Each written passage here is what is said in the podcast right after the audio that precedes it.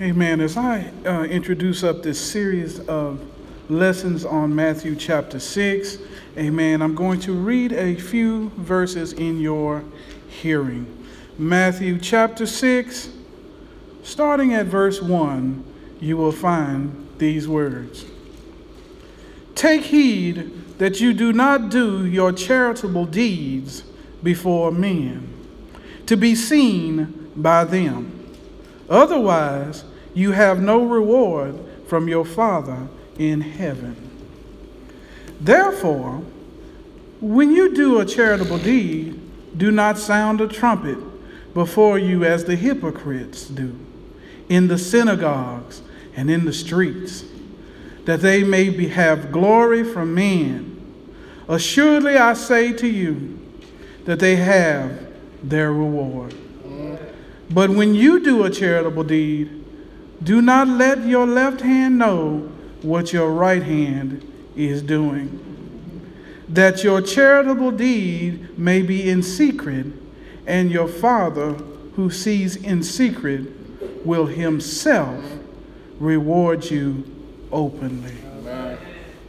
Amen. Saints of God, I am read in your hearing those verses, amen, 1 through 4 to set a stage for our series of lessons on the practicality of Matthew chapter 6. The practicality of Matthew chapter 6. You may be seated in the presence of the Lord. On multiple occasions, amen, we have uh, visited uh, the gospel according to Matthew we have reinforced the, the theme of the Matthew or Matthean gospel, if you will, in that he wrote the gospel to portray Jesus as king. To portray Jesus as king. This particular text that is found in Matthew 6 is a text which is part of a larger body of work that consists of chapters 5, 6, and 7, which we call the Sermon on the Mount. It is, if you will, Jesus Christ's magnum opus of sermons. It is a beautiful sermon that starts with the Beatitudes. But I want you to uh, understand that the words that Jesus was saying here a word just not theoretical and just not abstract, but they were concrete and practical for everyday living for the regular, everyday folks of his day.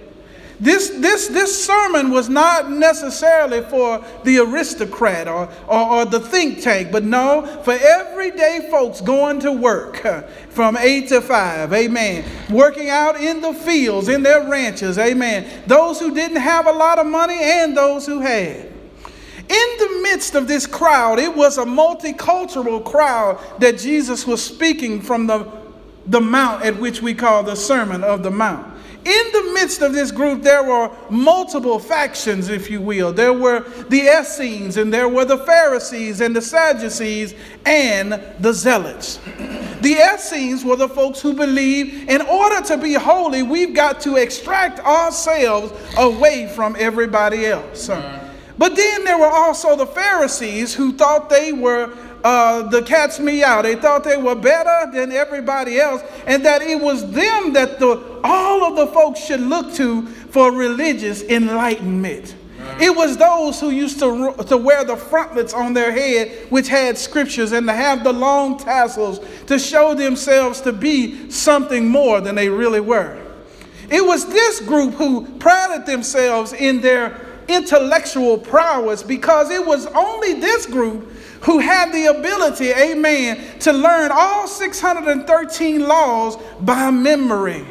It was this group which was also arrogant and conceited called the Pharisees. But then there was this other group of leaders called the Sadducees, and they had a different kind of doctrine. They were stoic in their ways, they had problems with the resurrection, but yet and still they were leaders. They were part of councils, amen, throughout Jerusalem and Judea.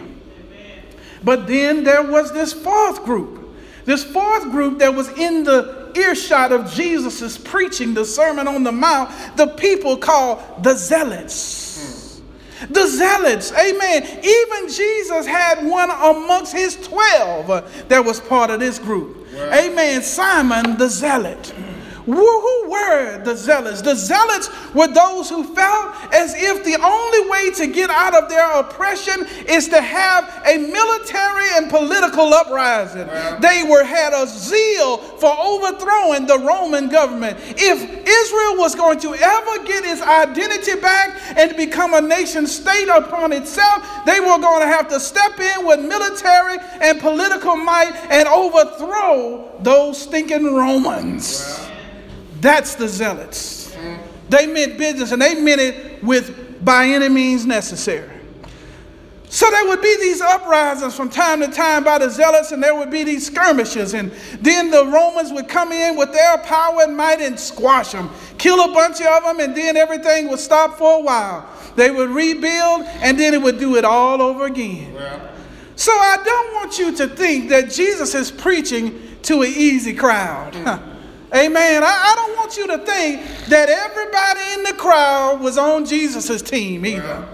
Amen. I want you to know that this crowd that he's preaching to, they are thinking before he's speaking. Hmm. Amen. Some of them have already decided who Jesus is going to be. Amen. And others have already rejected him. Well, but that didn't stop Jesus. Amen. Amen. And so, in this text, in the Sermon on the Mount, in this particular chapter, which is sitting right in the middle of that great sermon, the practicality of these words, not just in chapter 6, but 5 and 7, amen. But we're going to focus on 6. Well. Jesus had a real problem with hypocrisy. Jesus had a real problem with folks who look one way and act one way uh, when they're being seen, but they're totally different when they're behind closed well, doors. Well. He had a problem with folks who tried to look like they were good, holier than thou uh, when they were amongst a great crowd, but then behind closed doors, they were committing adultery and fornication. Amen. And then when they get caught, they end up uh, stoning the person that they were having fornication and adultery with as if they had no part in it. Jesus hated that kind of person, amen, because that kind of person was a whitewashed sepulchre full of excess and distortion. That's the ones in which Jesus said, Woe unto you, hypocrites! Woe unto you, scribes! Woe unto you, Pharisees! Because you put burdens on folks that they can't even bear. Amen. And then you laugh and you snicker at them and say, I don't understand why they can't do it when even themselves they couldn't do it. They couldn't do it themselves, but they tried to put it on somebody else. And that's oppression, y'all. And Jesus hated oppression. He hated hypocrisy. He loved the people, amen, but he didn't love their ways. Amen. And I want you to know today, some of our ways today, God is not in love with some of our ways. He loves us, but we got some ways that God does not love at all. God is not happy with some of the behaviors that we have today. One of the first things he deals with in this, this text of practicality is he deals with charitable deeds. You know, is when you when you go out and you try to do something good for somebody else. See, he was looking at the folks' hearts.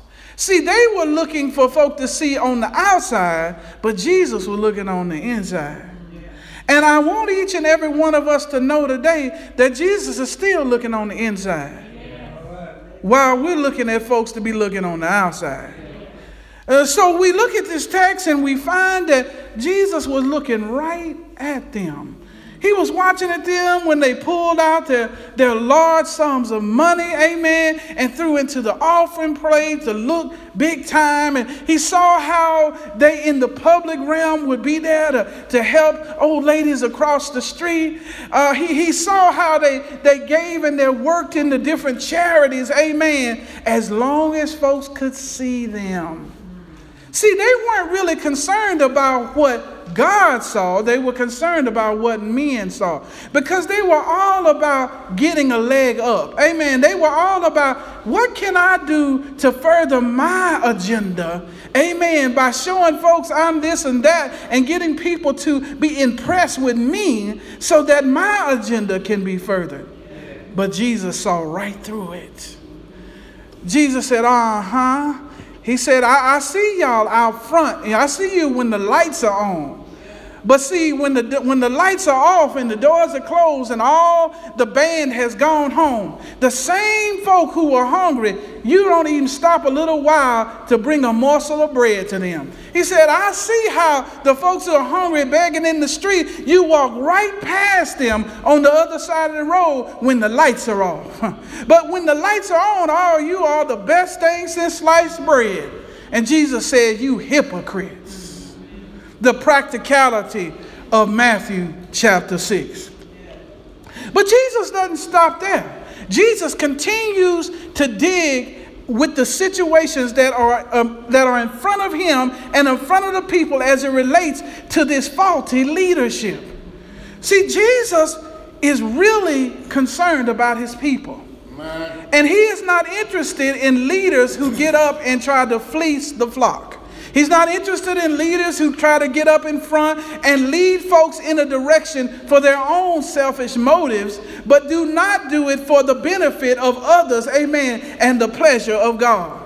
See, some of these folks did not have compassion on people and didn't have a passion for God. They had their own agenda and they were concerned about their own thing. But Jesus was calling them out just where they were in this sermon. That's the reason why when the sermon ends in Matthew chapter 7 that the folks were astonished.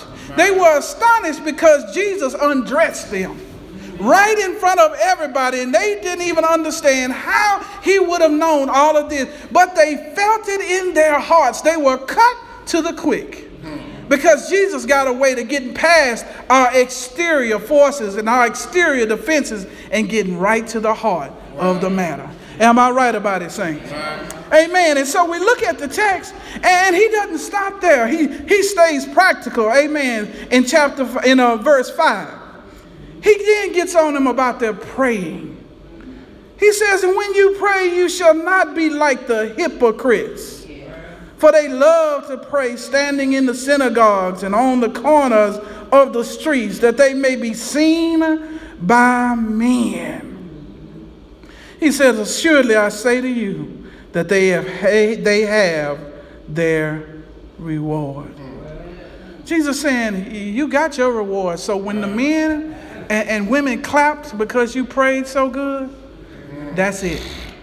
You don't look for no blessing from God. Don't look for no reward from God because you weren't praying to God anyway.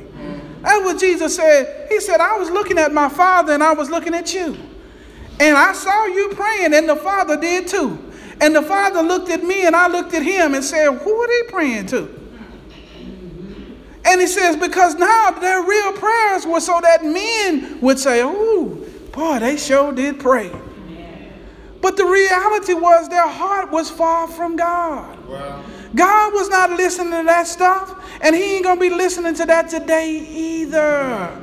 Amen. He's looking for folk with authentic, contrite heart who really want to reach God, who really want to be authentic with God and to pray to God really in their heart of hearts, trusting and depending upon Him. Man. He says, but but when you pray, he says, Go into your room. And, when you have shut your door, when everybody else has been shut out, and you're now just you and God, amen. He says, Pray to your Father who is in the secret place. And your Father who sees in secret will reward you openly. And when you pray, do not use vain repetitions as the heathen do, for they think that they will be heard for their many words. He's saying, Y'all are, are talking around in circles.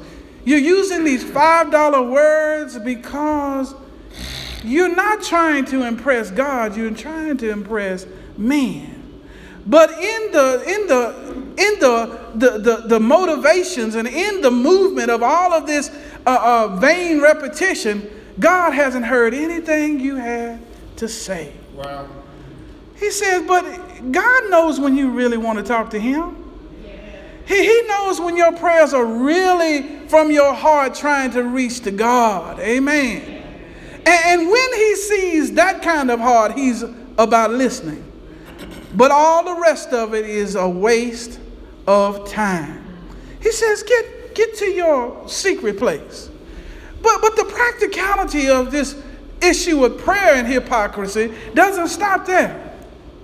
Because he says, he says, therefore, do not be like them, for your father knows the things you have need of before you even ask him. Amen. Amen. God already knows that you short on money. Amen. God already knows you got a health condition. Amen. God already knows, amen, the struggles you have on a daily basis. You don't have to say it 14,000 different ways for God to understand because He knew about it before you ever open your mouth. One of the things we must know about prayer is it's a privilege. It is a, a blessing from God that we have an avenue by which we can talk with God. Amen. And God can hear what we have to say. Amen. But God's not hard of hearing. God, God, God doesn't have a vocabulary deficiency. No, God knows all things. Amen. He's the omniscient God, so He knows before you even begin. But you know, prayer is more for us than it is for Him. Amen. It's for us to build relationship with Him. Amen. Because God says, Seek me while I may be found. Amen. Amen. And so he's saying in the text, put that down. Put all that vain repetition down. Put all that fake prayer down. Put all that stuff down that make other folks say, ooh, ah. Did you hear how beautifully and eloquent he waxed as he prayed? No, the Lord said, No, you get to your secret place, and I want to hear from your heart. He said, Otherwise, you have nothing. Amen. But you've just spent a lot of words and you have given out a lot of hot breath, but you ain't going nowhere with me. Amen. A practical text. Amen. The practicality of Matthew chapter 6. In this text, he also lets us see how he really wants us to think as we pray. Jesus, amen, in Matthew chapter 6, and also in Luke chapter 11, amen, gives us a look at what we call the model prayer. We, sometimes we call it Jesus's model prayer. But I would contend with you is this is the disciples' model prayer. And, and not just the 12, but every disciple, everyone who desires to learn of the Master, including you and I, this is our model prayer. But Jesus' prayer is really found in John chapter 17.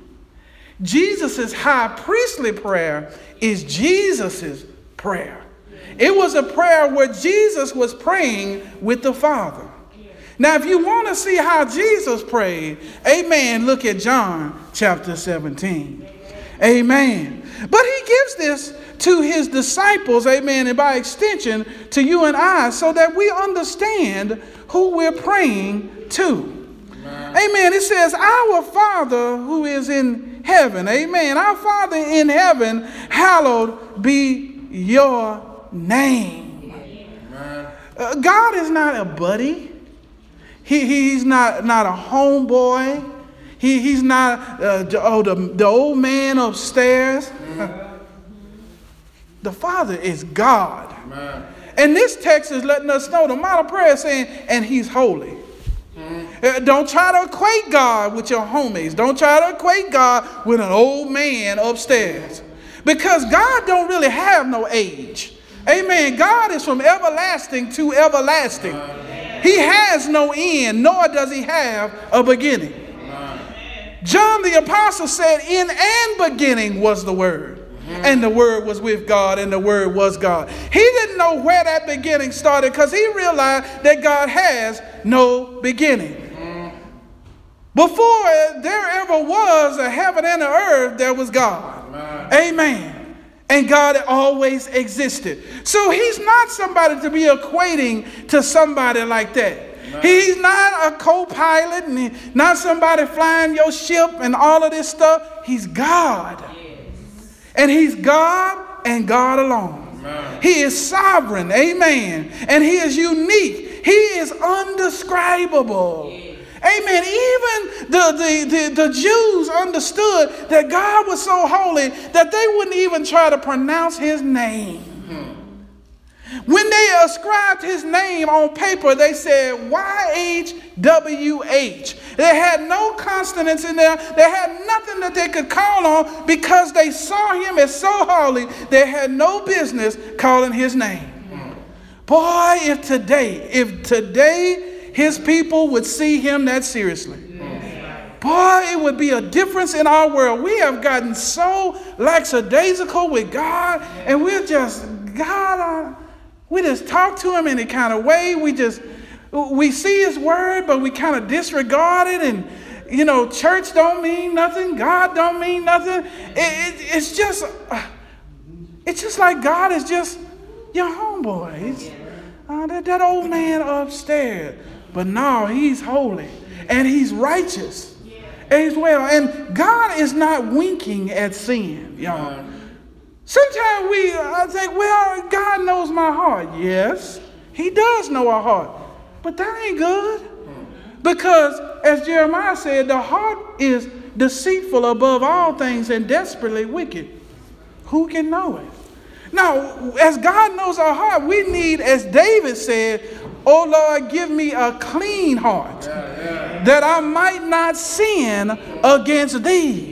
Amen. We got to stop joking around with God. We got to stop taking God for granted and get right around here and realize that we need God to be on the forgiving end of this thing and start working and cleaning us up so we can start living right.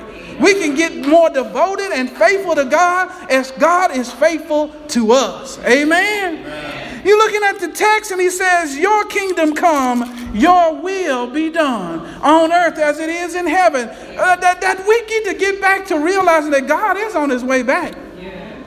Uh, uh, uh, we don't know the day nor the hour, amen, but the Father in heaven, but he said he's on his way back. And there's nothing that God has ever promised that he hadn't done. So you can put it down on paper that God is on his way back. But you know, I think some folks sometimes they think God ain't coming back. And they live their lives just like God's not on his way back. I'm going to just do what I want to do, how I want to do it. And you know what? I'm going to be all right. God ain't come back yet. He ain't sent no lightning down from heaven. I'm cool. I'm good. And, and then if I do kind of get in a situation with God, God knows my heart. Uh-huh.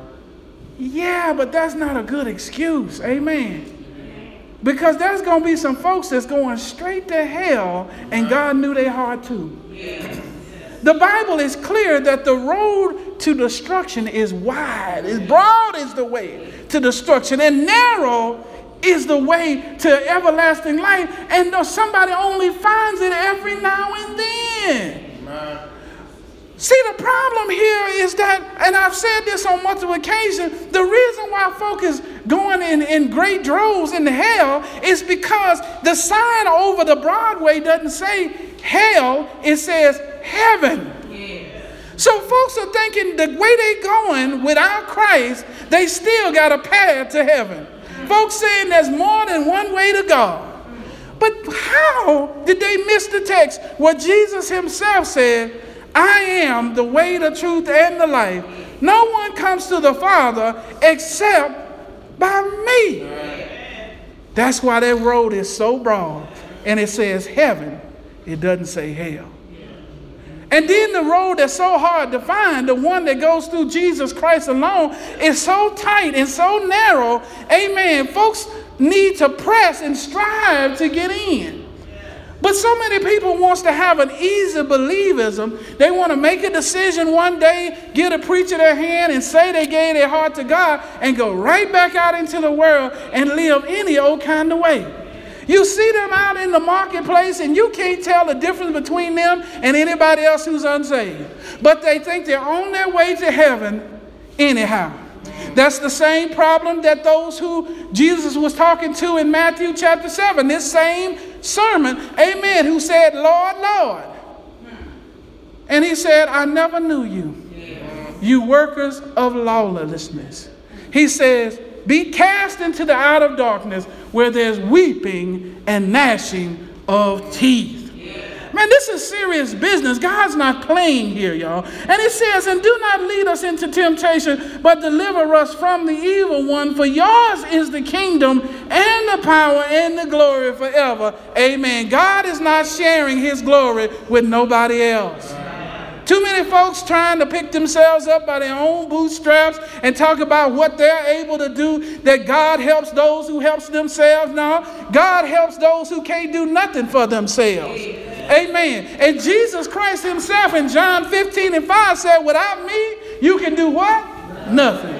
Amen. So after folk trying to help themselves, they ain't done nothing. Amen. Because they can do nothing without the Christ. Amen. Looking at the text, Jesus didn't want them to get away and just say, Oh, we got a new way to pray. Now, Jesus said, No, your heart's got to be right when you pray. Because you look at the text, verse 14 said, For if you forgive men their trespasses, your heavenly Father will also forgive you. But if you do not forgive men their trespasses, neither will your Father forgive you your trespasses. See, Jesus caught the, the religious uh, elite in the throat because they would pray, the Lord forgive them, amen. But then the next guy who, who owed them a little bit of money, amen, they made life rough on him. They drug him into courts and they threw him in the jail. But they said they wanted the Lord to forgive them, but they didn't want to forgive nobody else. See, that, that's not what God is looking for. God is not looking for hypocrites. He's looking for authentic children who will be his children, not just in the church house, but outside the church house as well. In my life, I've lived long enough, amen, to meet a lot of people, a lot of kinds of people too, a lot of church folks as well. And, and I have been saddened by our behavior outside of the church. There are those who are quote unquote pillars in some of our local churches that I have heard the things they have said on the phone and in person, not what somebody else told me, but what I heard with my own ears and I saw with my own eyes. And I said to myself, if there was an unbeliever looking to this believer to see what God is like, what a misrepresentation of God she or he would be. Amen. And it makes me tighten my belt because I don't know who's watching me. Amen. Amen. Today I got my little suit on. Amen. My, my little shoes on. I'm in here preaching from the Word of God, talking to other Christians. Amen. In almost an academic setting. But what about Monday morning? What about when I go out there with them, them folks who don't know the Christ? Amen. What about when, when, when they get on my nerves? What about when, when they make things hard on me? How am I going to respond? Amen. Am I going to cuss them out? Or I'm going to be giving them dirty looks and, and talking to them crazy? Or, or, or, am I going to be able to be the one who looks to Christ for my strength and responds with them with the golden rule, which is also in the Sermon on the Mount, chapter 7, which say, Do unto others as you would have them do unto you. See, some folk try to twist that up and they say, Do unto others as they have done unto you. But that's not the word of God. Amen. We do a lot of that kind of twisting up. Amen. Kind of like how we twist up uh, the revelation over there and we, we make Jesus black because of what Revelation say. uh, no, that ain't right either. It, said, well, he had uh, hair like wool. No, it said he had hair that was white like wool. Uh, it, it talked about the color of his hair, not the texture. But, but when you want to make something work for yourself, anything will do. Right? So you can take the golden rule and you can twist that up and say, you know what? The Lord said, do unto others as they have done unto you. But that's not what it says. It says, do unto others as you would have them do unto you. So that sets a new level of responsibility in our life in that, hey, we, we when we're out there representing, amen, how do we want to be treated? We may not get to be treated that way, but we can always treat somebody else the way we want to be treated. We're not responsible for how folks respond to us, but we are responsible for how we respond to other folk. Am I right about it? Am I preaching anything today? Amen. So we look at this text and I, am saying that the practicality of this sermon. We, we've had theologians over the years to try to unpack this text and deal with the context and the historical, the grammatical, and the cultural context. But I'm telling you, this word was preached for everyday folks like you and me. Amen. That we can live better. Amen. And don't get caught up in the flesh. Amen. Like the hypocrites that he is speaking to in this text. He says also, uh, watch your fasting too. He said, when you fast, you know, wash your face, get yourself together. When you fast, don't come out looking all, you know, you know, reach down and got some mud and rubbed all on your cheeks. You're looking bad, you it all out. Amen. Because you want folks to know that you're fasting. Amen. No, no, no. That's not, the Lord said, no, you do that in secret as well. Because who are you fasting for? Are you fasting for somebody else to see you fasting? Are you fasting because you want to get closer to God? See, it's all in the authenticity of your heart's position. And so God is looking at everyday practical things here. That people are of, of, the, of the way, people that are trusting Jesus Christ, this is how we ought to be living. Amen. And he's calling all of this stuff out because he wants the folks to do better. Say, when you know better, you can what? Do better. Amen. The practicality of Matthew chapter 6. And finally, amen, in this lesson today, amen, we will deal more with this further, amen, with a climax on Matthew chapter 6, verse 33, amen. But for now, we're going to deal with something that's very important, amen, and we're going to close. Uh, uh, verse 19. Jesus says, Do not lay up for yourselves treasures on earth, where moth and rust destroy. Look at that, y'all. And where thieves break in and steal. He said, But lay up for yourselves treasures in heaven, where neither moth nor rust destroys, and where thieves do not break in and steal. And here is the crux of the matter. For where your treasure is, there your heart will be also. It's a heart condition. Jesus is saying, you got to be real careful about that which you are laying up that's most valuable to you. What is your treasure? Your treasure could be money. It could be things. It could even be family members. It could be your job, your status. Amen. It is the thing that you put your heart and your soul into. And Jesus is saying, don't lay up for yourselves treasures on earth. All this stuff here on earth, the fancy cars and, and, and, nice houses and, and there are relationships in our families that are not going to enter into the kingdom of God. He says, What I have observed, he said, that folk is really working hard for down here. Say, folk are, are, are, are, mistreating one another. Folk are, are stepping on one another. Folk are doing stuff so that they can get more down here. And at the end of the day, all of this is going to burn up in the fire anyway. But Jesus was not so much concerned about large quantities of things stacked up.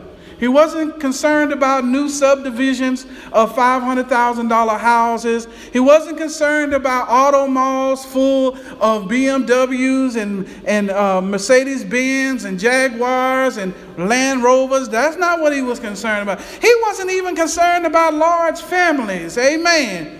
He was concerned about the individual's heart.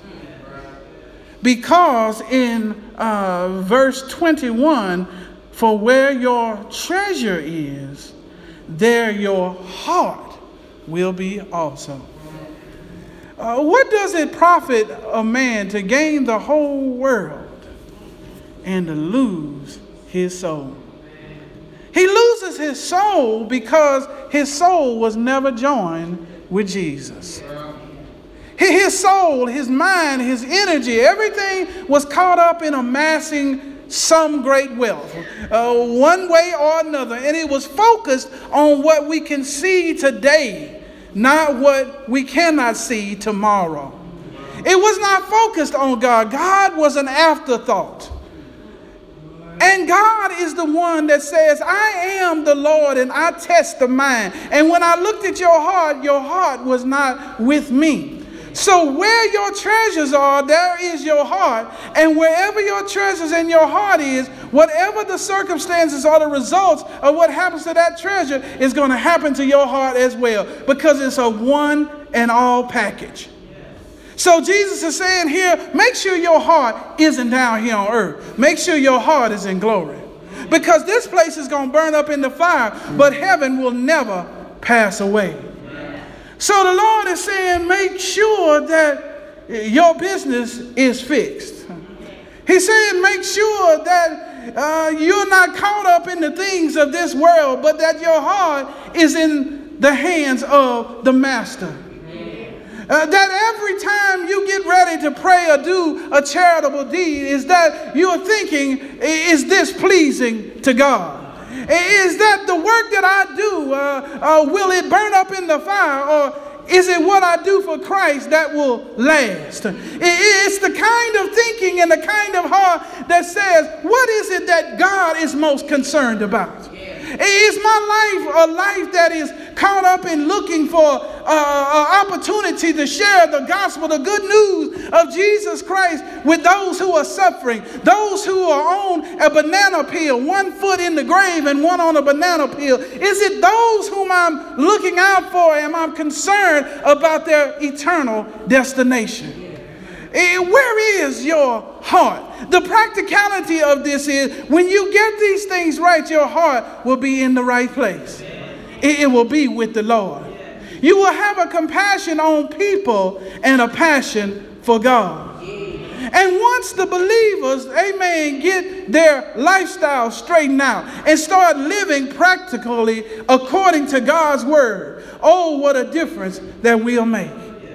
Oh, what a difference we can make in this society where little boys and little girls and men and women who are lost in all kinds of illicit activity. Amen. Might eyes be opened and their ears be attentive to God's word, that they might flood in our churches and that we become a great multitude of those who serve and praise the Lord. Oh, what a day that would be if the church got serious about the practicality of God's word got back to trying to serve the Lord instead of trying to serve ourselves. Stop saying my four and no more, but start realizing that we are the only organization, if you will, or organism that is established to help those that are non members of that organization. Amen. Amen. When we get back to that, we can do some great things for the Lord. Because the reality is, one of these days, the trumpet is going to sound, and the dead in Christ shall rise, and they that remain shall be caught up in the air. One of these days, when man doesn't know the day nor the hour, God's coming and calling for his children. One of these days, when we're doing whatever we're doing, that the Lord is coming for his children. The Bible says he's coming for a church without spot or blemish. The question is, will you be ready? Because one of these days, God is going to snatch us up into the great coronation and to the by and by. But only those who are washed by the blood of Jesus Christ shall be able to enter into the presence of the Lord of Lords and the King of Kings. The question today, once again, is will you be ready? Because one of these days it's going to be howdy, howdy, and never goodbye. You don't want to be like the poor man Lazarus. The rich man Dives, he lived a life of sumptuousness. He lived a life of fanfare and wealth. But one day the rich man died. And the Bible said he lifted up his eyes in hell. The rich man was no longer concerned about his great wealth. The Bible says, he said, if someone would dip their finger in the water and cool my tongue, for I am tormented in the flame. Abraham said, I'm sorry, a rich man Dives. There's a great cavern between you and I, and I can't come to you, and you can't come to me. I can't send Lazarus to you, and you can't come to Lazarus. Because once you have entered in to that everlasting torment, there's no way back. But that story also let us see Lazarus, who had sores on his body that the dogs came and licked while he was in this life. It's the same story of the one who ate the crumbs from the rich man's table. No sores no more. He's not hurting and he's not in pain, but he's in the arms of the Master in the everlasting by and by. His life is a life of faithfulness. His life is a life of disadvantage here, but all his advantage was in glory. That's what Jesus is saying. Do not set up your treasure here on earth, but make sure that you're building your timber up in glory. Make sure that what you do that is good in this world, that is pleasing in the sight of the Lord. That one day when you close your eyes, one day when you take your last breath, one day when you open your eyes to see the Master, that the Master will say to you, Thou good faithful servant, you've been faithful over a few things. Now I'm going to make you ruler over many. Make sure that your business is fixed. Make sure that that will be your destination because you are following the practicality of God's word. God bless you and God keep you is my prayer. Because one of these days he's coming back in his glory. He's coming back and he's coming for his children.